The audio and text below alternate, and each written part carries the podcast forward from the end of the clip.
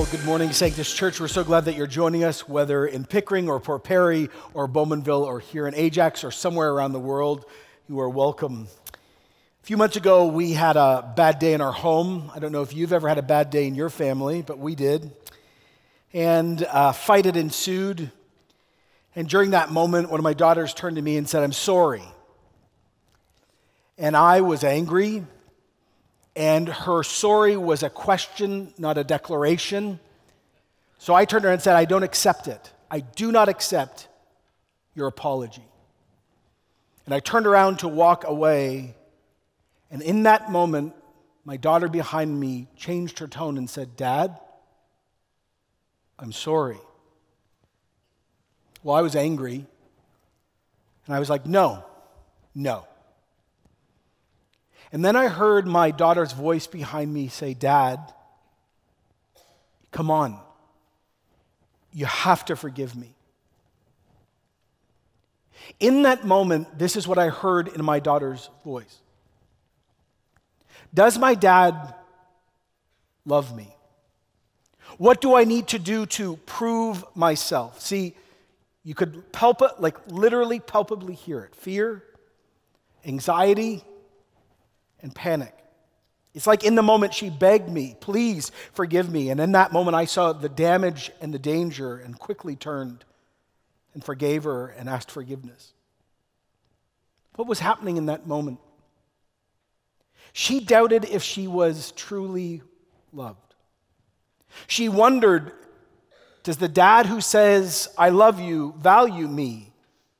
What she was really asking, which we all have at one point in our lives, is, is he still my dad and am I still his child? What must I do? I'll do anything. And there it is. In the fear of wondering if I am a child, there, right there, when we wonder if love is lost, if we wonder if dad maybe doesn't really love us, we must survive. So we begin to look and plead and wander to find love if we think the Father that we know will not fully give love, or he will no longer extend love, or actually he has never given it. And this is the whole struggle in the book of Galatians. Like I've been saying for week in, week out, this is written sixteen years after Jesus' death and resurrection, written to a group of churches that were established, most of them non-Jews, and they had said yes to the love of God in Jesus. But now false teachers come along and they declare, actually, you're not children of God yet, and you are not loved yet. They were Judaizers. One person summarized them again, "Not all Jewish people are Christians, but all Christians now must become Jewish." But Paul had already preached the gospel where he said, Jesus plus nothing is everything. Jesus' work alone, grace alone, faith alone in him. And the false teachers were saying, oh, no, no, no, no. Paul's right about who Jesus is, but you need to become sacramentally Jewish. Oh, and then God will say you are my child. Oh, and then God will say you are my beloved. And then God will say you are loved. And then God will say, I do forgive you. I do love you. I'll tuck you in at night. I'll sing to you. I'll accept you. Now in chapter four, where we're at, this is where the letter gets more personal and deeper and closer to the heart. See, Paul, Paul knows what's happening. As the poison of this false teaching is coursing through the veins of these churches, he knows soon, very soon, the poison will arrive at the heart and will kill. So Paul's like, hold on, hold on, hold on. If you begin to waver, I mean, if you begin to doubt, if you begin to wonder if you're a child of God, the beloved of the Father, you will panic. You will run, you will turn back, you will go back to the slavery you've been saved from. What is in Paul's mind as he is writing this letter through frustration and tears? Oh, it's the story of his people. It's the story of the Jews. He's thinking, for four hundred twenty years, my people had been slaves in Egypt. Generations lived and died under the bondage of slavery, and they took on the identity of slavery and the thinking of slavery. Slavery became their core identity. They cried out to God, "Free us, please, please. If you're loving, show up." God heard, sent Moses ten plagues, freedom. Glorious, unexpected, supernatural freedom. Impossible becoming possible. But then, in the desert, while walking in freedom, the thinking of slavery was stronger than the love of God. Fear became stronger than freedom. The belief that performance was better than promise poisoned. Do you remember the great summary of this moment? I guarantee you this is what's in Paul's mind as he's writing Galatians four. The children of God, the people of God said, if we'd only died by God's hand in Egypt. There we sat around pots of meat and ate all the food we wanted, but you brought us out here in this desert to starve this entire assembly to death. What happened? Like I've said before, what changed? When did abuse and slavery and wholesale human trafficking and no freedom and humans treated like animals and, and even en masse death become Disney World? When did that was the best buffet we had become true? It's when then they were alone and could trust in nothing else except God. Notice, His grace alone, His work alone, His love alone, His kindness alone. So they stopped trusting in God, and they looked everywhere, and then they looked back. Why did they go back? Why did they want to go back, I should say? I've preached it before. Let me say it again. I, I want to be saved, but I don't want to be. I actually want to go back to slavery. Why? Because I hate it, but I am used to it. See, if you begin to think, you don't love me, God. If you begin to think, well, maybe you're not a good father, God. If you begin to think, well, you're not going to provide for me, then this is what kicks in for every single one of us. If our dad doesn't show up and do all those things, then I need to become self-sufficient so I can survive. Oh, I hate slavery. But while I'm being abused, at least I understand it and I'll be fed. For three chapters, Paul has been telling and pleading and praying and singing and doing everything he can to point these people to the truth. You are already loved. You already are children of God. You're not slaves, and you've left the worst Egypt, death, sin, and Satan. The love of God, he's been writing, has always been the beginning point. God has always done all the work. All you need to do is trust and believe in the promise through Christ. Abraham showed us faith is always before the law. The law shows us our sin. It never actually saves us. It moves us to a Savior. God must walk into our hiddenness, and he takes off our coverings and gives us a better covering. He says your religion won't do, your spirituality won't do, your secular self-trust won't do. Jesus is the better covering. You Galatians, you ignore these false teachers. You don't need to become more religiously Jewish. Jesus has already accepted you. You're already children. You're already loved. Remember what we heard last week, Galatians three twenty-six? So in Christ Jesus, you are all children of God through what? Faith. And all of you who are baptized into Christ have clothed yourselves with Christ. There is neither Jew nor non-Jew, slave, free, male, female. We're all one in Christ Jesus.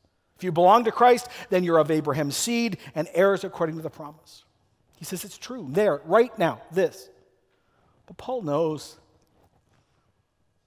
He can sense it. He can feel it. He can hear it in their voice. He can smell the panic in the water. See, these false teachers who believe, by the way, all the right things about Jesus, they've walked in and said, no, no, no, no, no, no, no, you're not children yet. Not yet. No, no. You just need to work a little bit harder. No, no, you need to prove yourself to your dad. And then maybe he'll love you. It, it's not just promise. It's promise and performance. Then God will love you. Then God will sing to you. Then God will tuck you in. Then God will forgive you. Then he will call you child and treat you like a child. But you better prove yourself first. Performance is the only way to be loved. Paul, desperately trying to draw out the poison before it kills, continually goes back to the role of the Old Testament and the law, because this is how the false teachers are misusing God's word, and begins like this in Galatians four. What I'm saying is that as long as an heir is under age, he's no different than a slave. though he owns the whole estate. The heir is subject to guardians and trustees until the time set by his father. Now, anyone in Roman times would get this. If a son was the heir to an estate and the parents died, there were guardians set up, and he'd have partial access to the estate at fourteen. He'd have full access to the estate by twenty-five, but he could not run the estate till he was twenty-five. And Paul has been teaching us that the guardian, the jailer, the one who oversaw us before Jesus, is the law.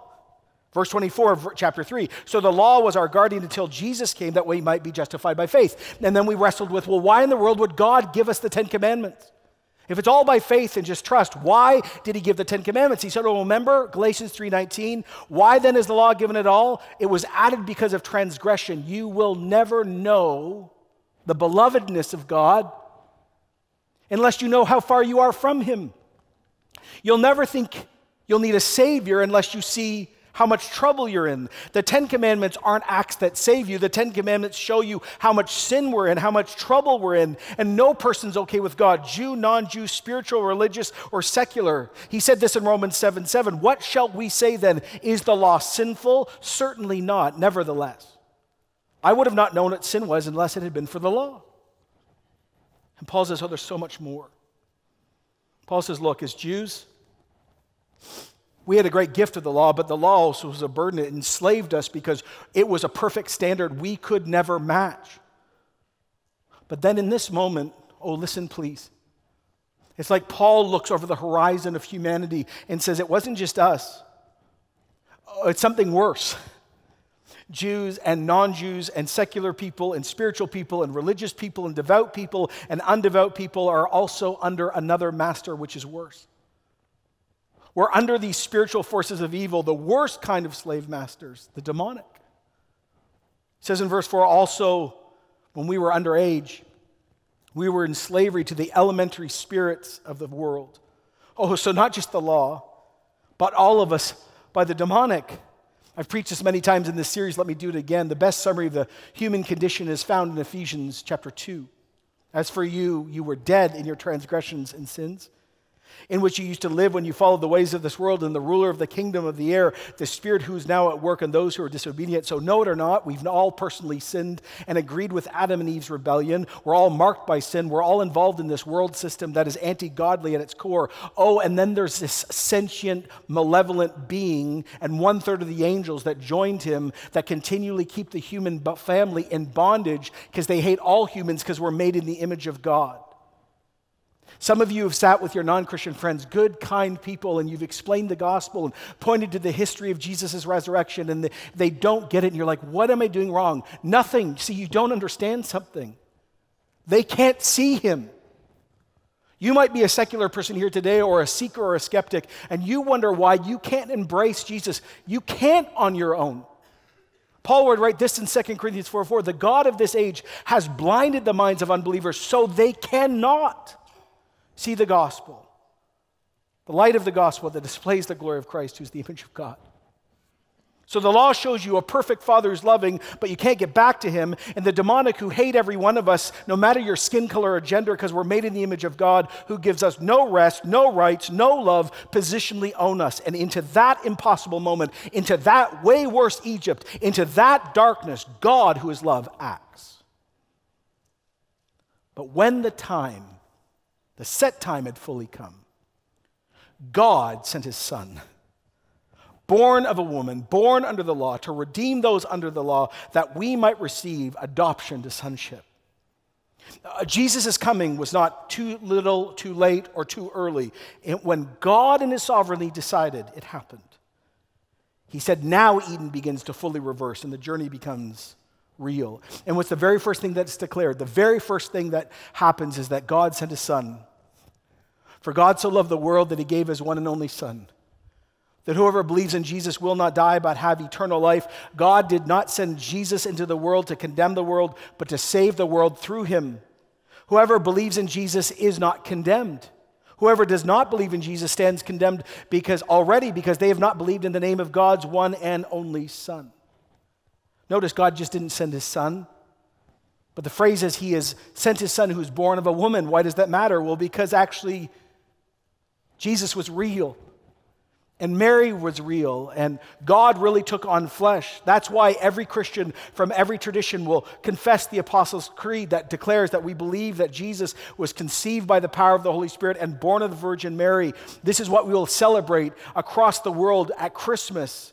God came for us, and he's without sin, but he is fully human, not appearing human, not having some illusion. No, he's human. And the virgin birth allows Jesus to be without sin and yet be one of us. Let me quote this quotation I've done so many times, but it's so important. Christians believe, one wrote, that we're saved only through Jesus Christ.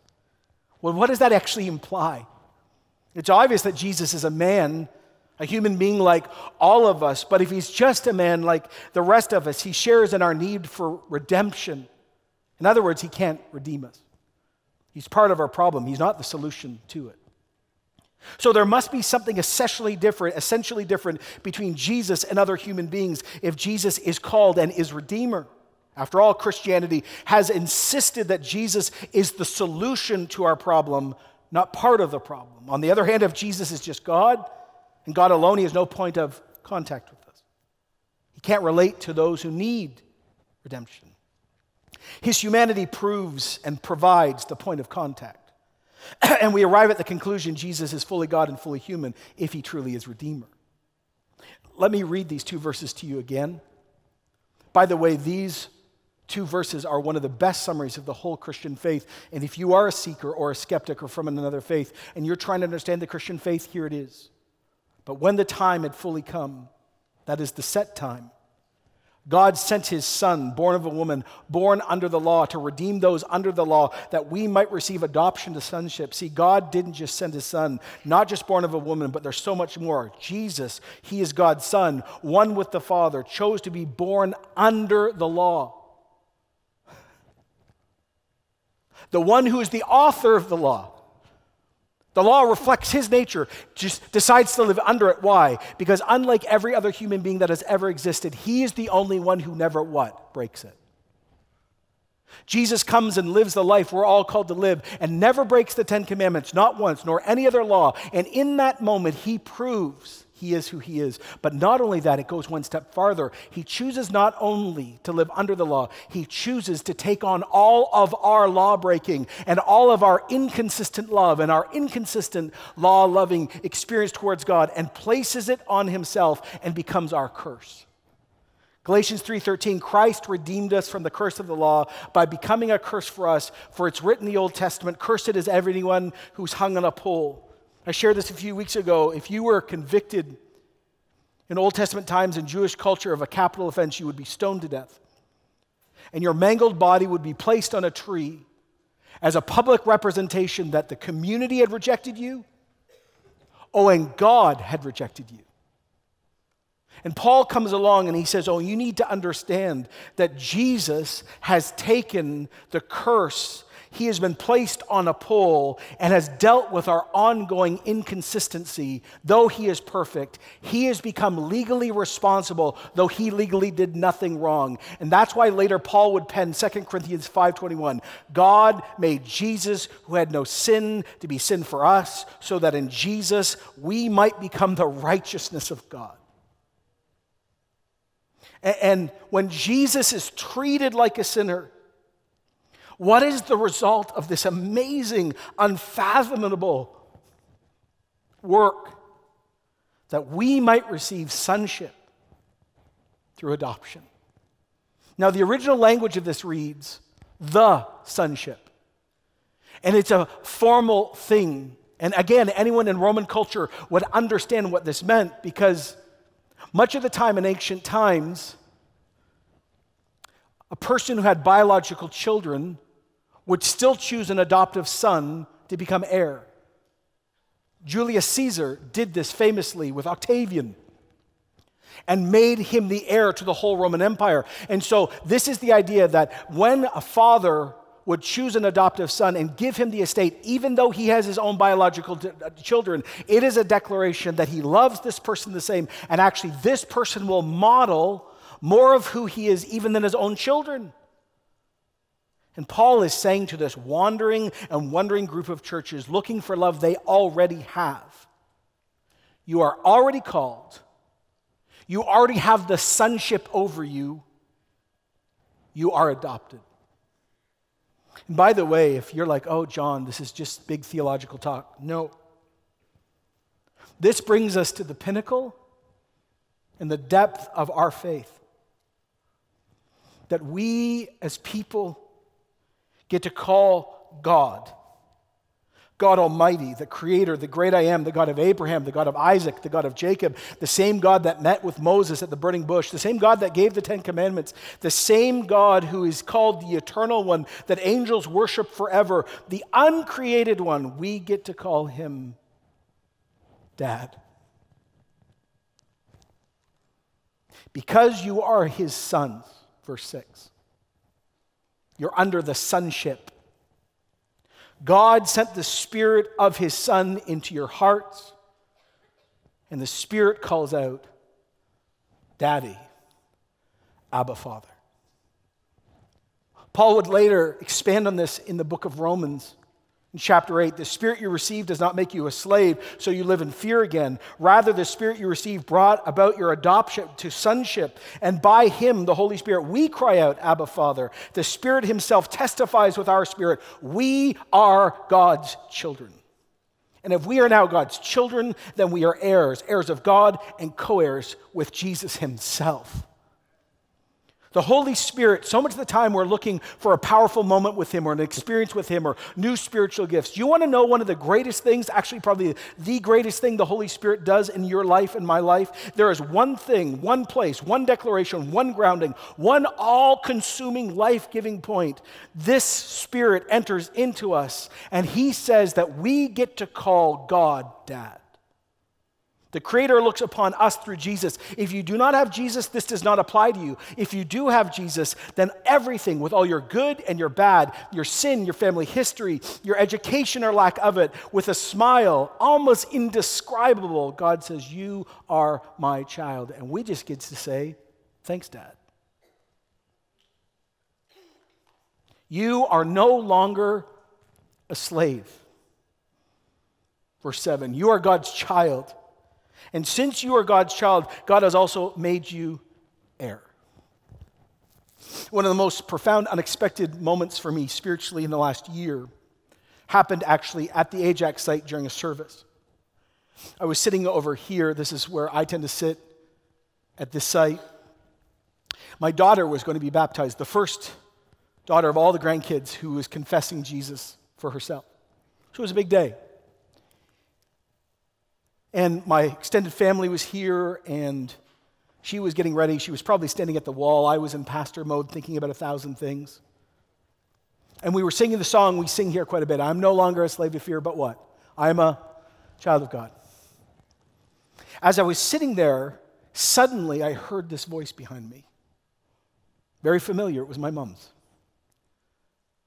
My mom, now sixty-nine, older, singing, I am no longer a slave to fear.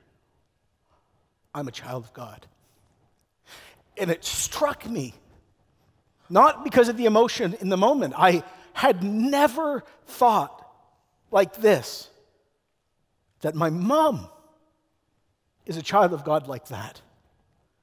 And I was singing the same song, and my daughter was about to get up on this stage at this site and confess the same truth. And though she's grandmother and I'm son and that's granddaughter, actually the profound thing of the Christian faith is all three of us are children of the same Father.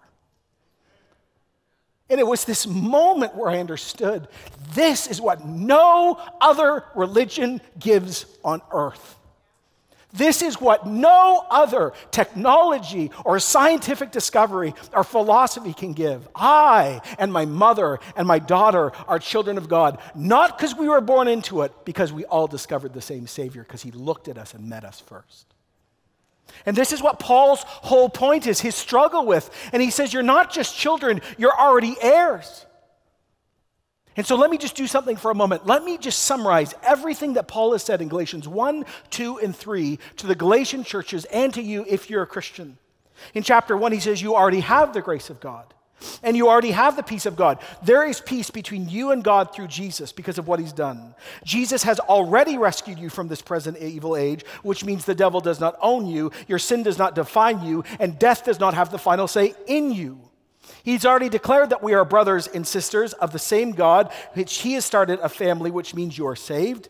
In chapter two, Paul said the whole leadership, Peter, James, John, and others, agreed with his gospel that it is only by Jesus that non-Jews and Jews meet God the Father through faith in Jesus, which he says you've already done. He has already declared that Jesus loves us personally, and when he was dying, he thought of us by name. In chapter three, he says you've already given, been given the Holy Spirit, and you already have spiritual gifts, and you've received the love of God in your hearts way before you started thinking or hearing you need to act better or be a better kid or be more religiously Jewish. He has already declared you are a child of Abraham because you have believed just like Abraham did, and the fulfillment of God's promise to Abraham that all nations would be blessed is actually you. You are living this. Jesus has already, he says, redeemed you, already taken the curse of the law for you. We have seen the law. We saw how holy God is. We've cried out for mercy, and instead of God saying, "I'm not forgiving you," he ran towards us, clothed us, gave us his spirit, and has declared that our history and our sin is not stronger than his love.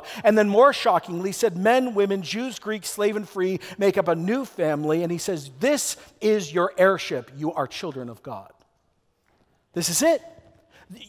Stop trying to earn anything. And then it's like Paul stops and he's got this big breath.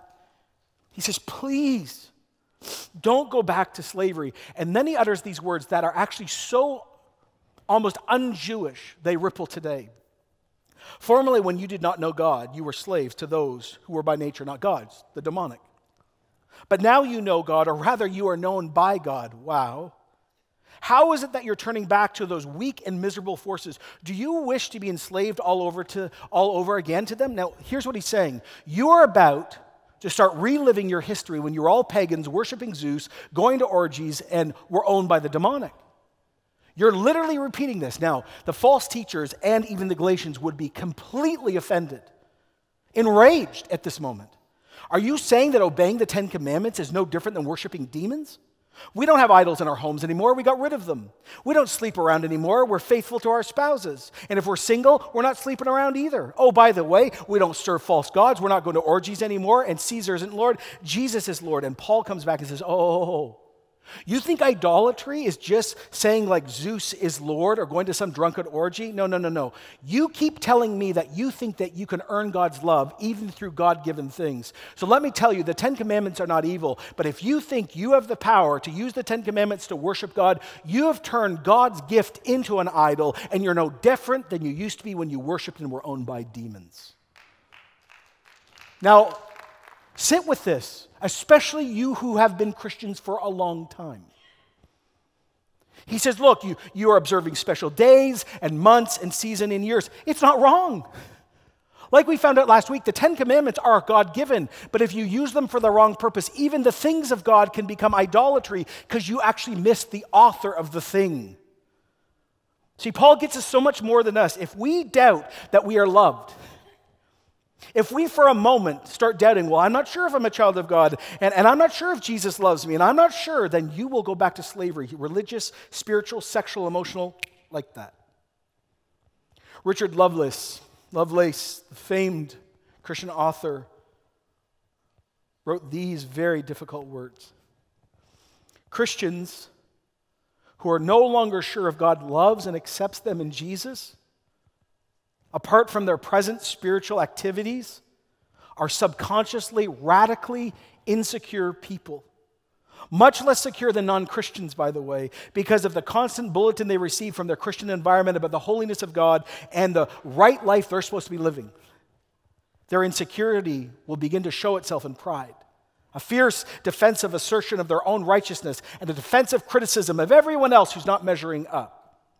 They cling desperately to legal and pharisaical-like righteousness, and envy and jealousy and other sin will begin to grow out of their fundamental insecurity. Paul says, you're stuck, you're powerless, you can't move forward, you keep looking backward, you're about to be enslaved. Don't give up on your God-given, Jesus-bought, Holy Spirit-empowered freedom. I fear for you. Somehow I've wasted my efforts on you. I, I plead with you. I plead with you, brothers and sisters, become like me, for I became like you. My dear children, for whom I again am in the, the pains of childbirth until Jesus is formed in you. How I wish I could be with you right now and change my own. I'm so perplexed by you. What changed? I didn't change.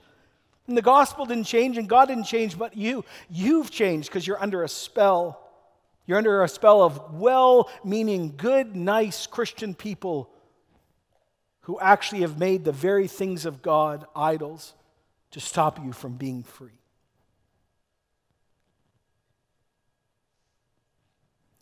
I love this church. I love that this church is filled with people week in and week out who are not Christians. I love that Sanctus has skeptics and seekers. I love there's a lot of this while I preach. From other faiths, agnostics, atheists, Christian by tradition. And I would like to do something at this moment. And this is not just for all of you at this site and the other sites, everyone for watch, anyone watching online or listening. To you, the profoundly self-sufficient people among us, you who think you're okay and you don't need help. You know, you trust in your work, in your ability, or maybe your money, or your power. Maybe you're really good looking and you can afford good clothing. Maybe you're deeply religious. Maybe you're deeply spiritual and love self-help. And like I said before, maybe you're just the nice Canadian who gives the United Way and is always just nice. You who think you really, really, really don't need help, really. Oh, and to the other side of you, to you who know that you need help and you have nothing to offer God and you don't think God cares about you, wants to see you, will see you, and he would never love you. So, so, so those who know they need rescue and think God's never going to love them, and to those who don't think they need God's rescue and they're, you are your own God functionally. What I want to do at this moment is to offer you something that is not human. Today I hold out to you, not because I own it, because I do not. Everlasting life, eternal adoption, the forgiveness of sins, and love. I'm going to read to you the gospel of the Christian faith. So also, when we were all underage, we were in slavery under the elementary spiritual forces of the world. Someone just said, that's not true of you. Yes, it is true of you.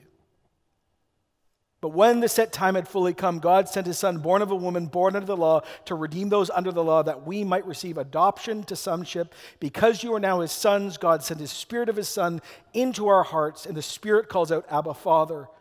So you are no longer a slave, but a child of God. And since you are a child, God made you also an heir. If you would dare in this moment humble yourself and declare that all you trust in is not good enough, or if you would be just as daring and humble yourself and realize that you have nothing to offer, but God still loves you, and you would like to become a child of God, adopted by God, secure in eternal life, the forgiveness of sins, and find peace, then would you pray this? And I ask, look, no music, no smoke, no lights, no nothing, just the gospel. Just pray this. And the rest of us who've said this, would you pray alongside of us? Again, wherever you are in the world, and this is what you pray, out loud or in your heart, just say, Lord, have mercy on me, a sinner, enslaved to a perfect law I cannot measure up to, under demonic power, sin, and death. Have mercy on me, Jesus, sent from God. You obeyed the law for me and took my lawlessness on you. Redeem me today. Make me adopted today. Declare sonship over me, the sonship over me today. Make me a child of God now. Give me that Holy Spirit that guy's talking about now. Let me be able to call you Dad today. All the stuff that guy preached on, that airship stuff, I'd like that too. I turn from self-hate or self-trust and say yes in Jesus' name. Amen. And if you prayed that, you're a child of God, and, and you're like, no, I'm not. What else happened? No, no, no. You're a child of God. Now, most of us hearing this today have prayed this prayer. We've accepted Jesus and we love him. And here's what I'd like to say over the rest of us today. I just want to say verse nine for a moment over us. But now that you know God, or, or rather, you are known by God, you do not need to prove yourself to God. When Jesus died on the cross and he said it is finished, he meant it. You do not need to become more Christian or more religious to get God's love or to prove yourself to him. The reason why we teach obeying the Ten Commandments or celebrate big or connect small or walk with Jesus is never to open the door of salvation. It's always after we've said yes. You do not need to prove yourself to God. You can't. Jesus did that for you. There's of others, many. You are flirting with sin and the world, online, secretly, publicly, or privately, because you're not sure if the Christian faith and the walk is either too hard or worth it. I want to speak the very words of God to you today. Do not go back to the slavery that Jesus saved you from. Do not go back to demonic power. He's better. Do not go back to an immoral life. You will have pleasure for a time. It leads to death. I want to remind you what is true over you now. Because you are his sons and daughters now. God has sent the Spirit of his Son into our hearts, and the Spirit calls out, Abba, Father. So here's what I'd like to pray. Holy Spirit, I can't preach this into people. You have to show up. Remind every single Christian within the sound of my voice. Assure every single Christian within the sound of my voice that they actually are children of God.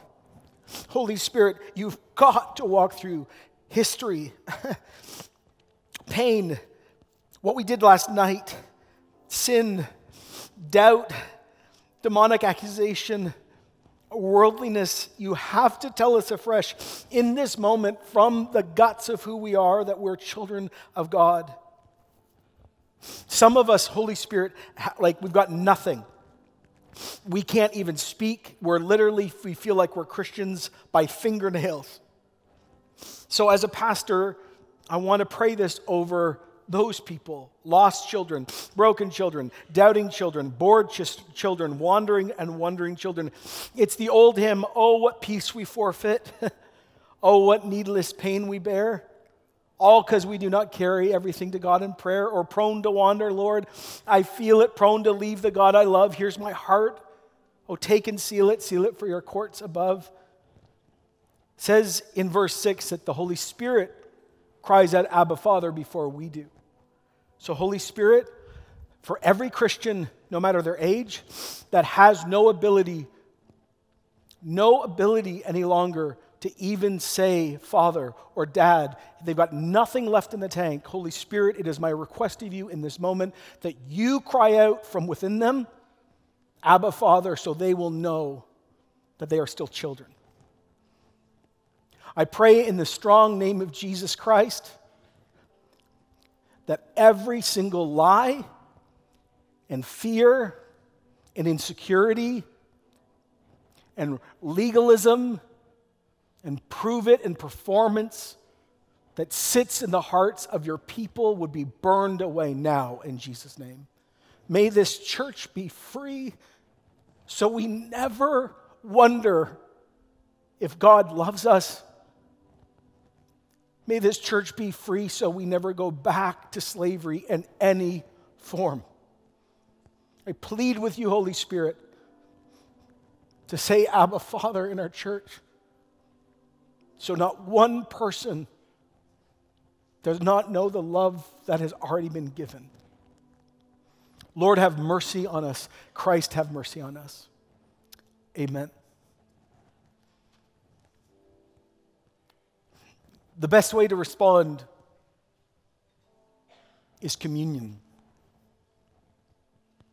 Because at communion, one of the beautiful facets of this diamond we call the Lord's Supper is we are reminded of everything Jesus did, but also we're reminded we are children. And so we're going to pass communion today. If again, if you're not a follower of Jesus, please don't take this. It, you've not embraced him yet, but we say it's a great place to meet him.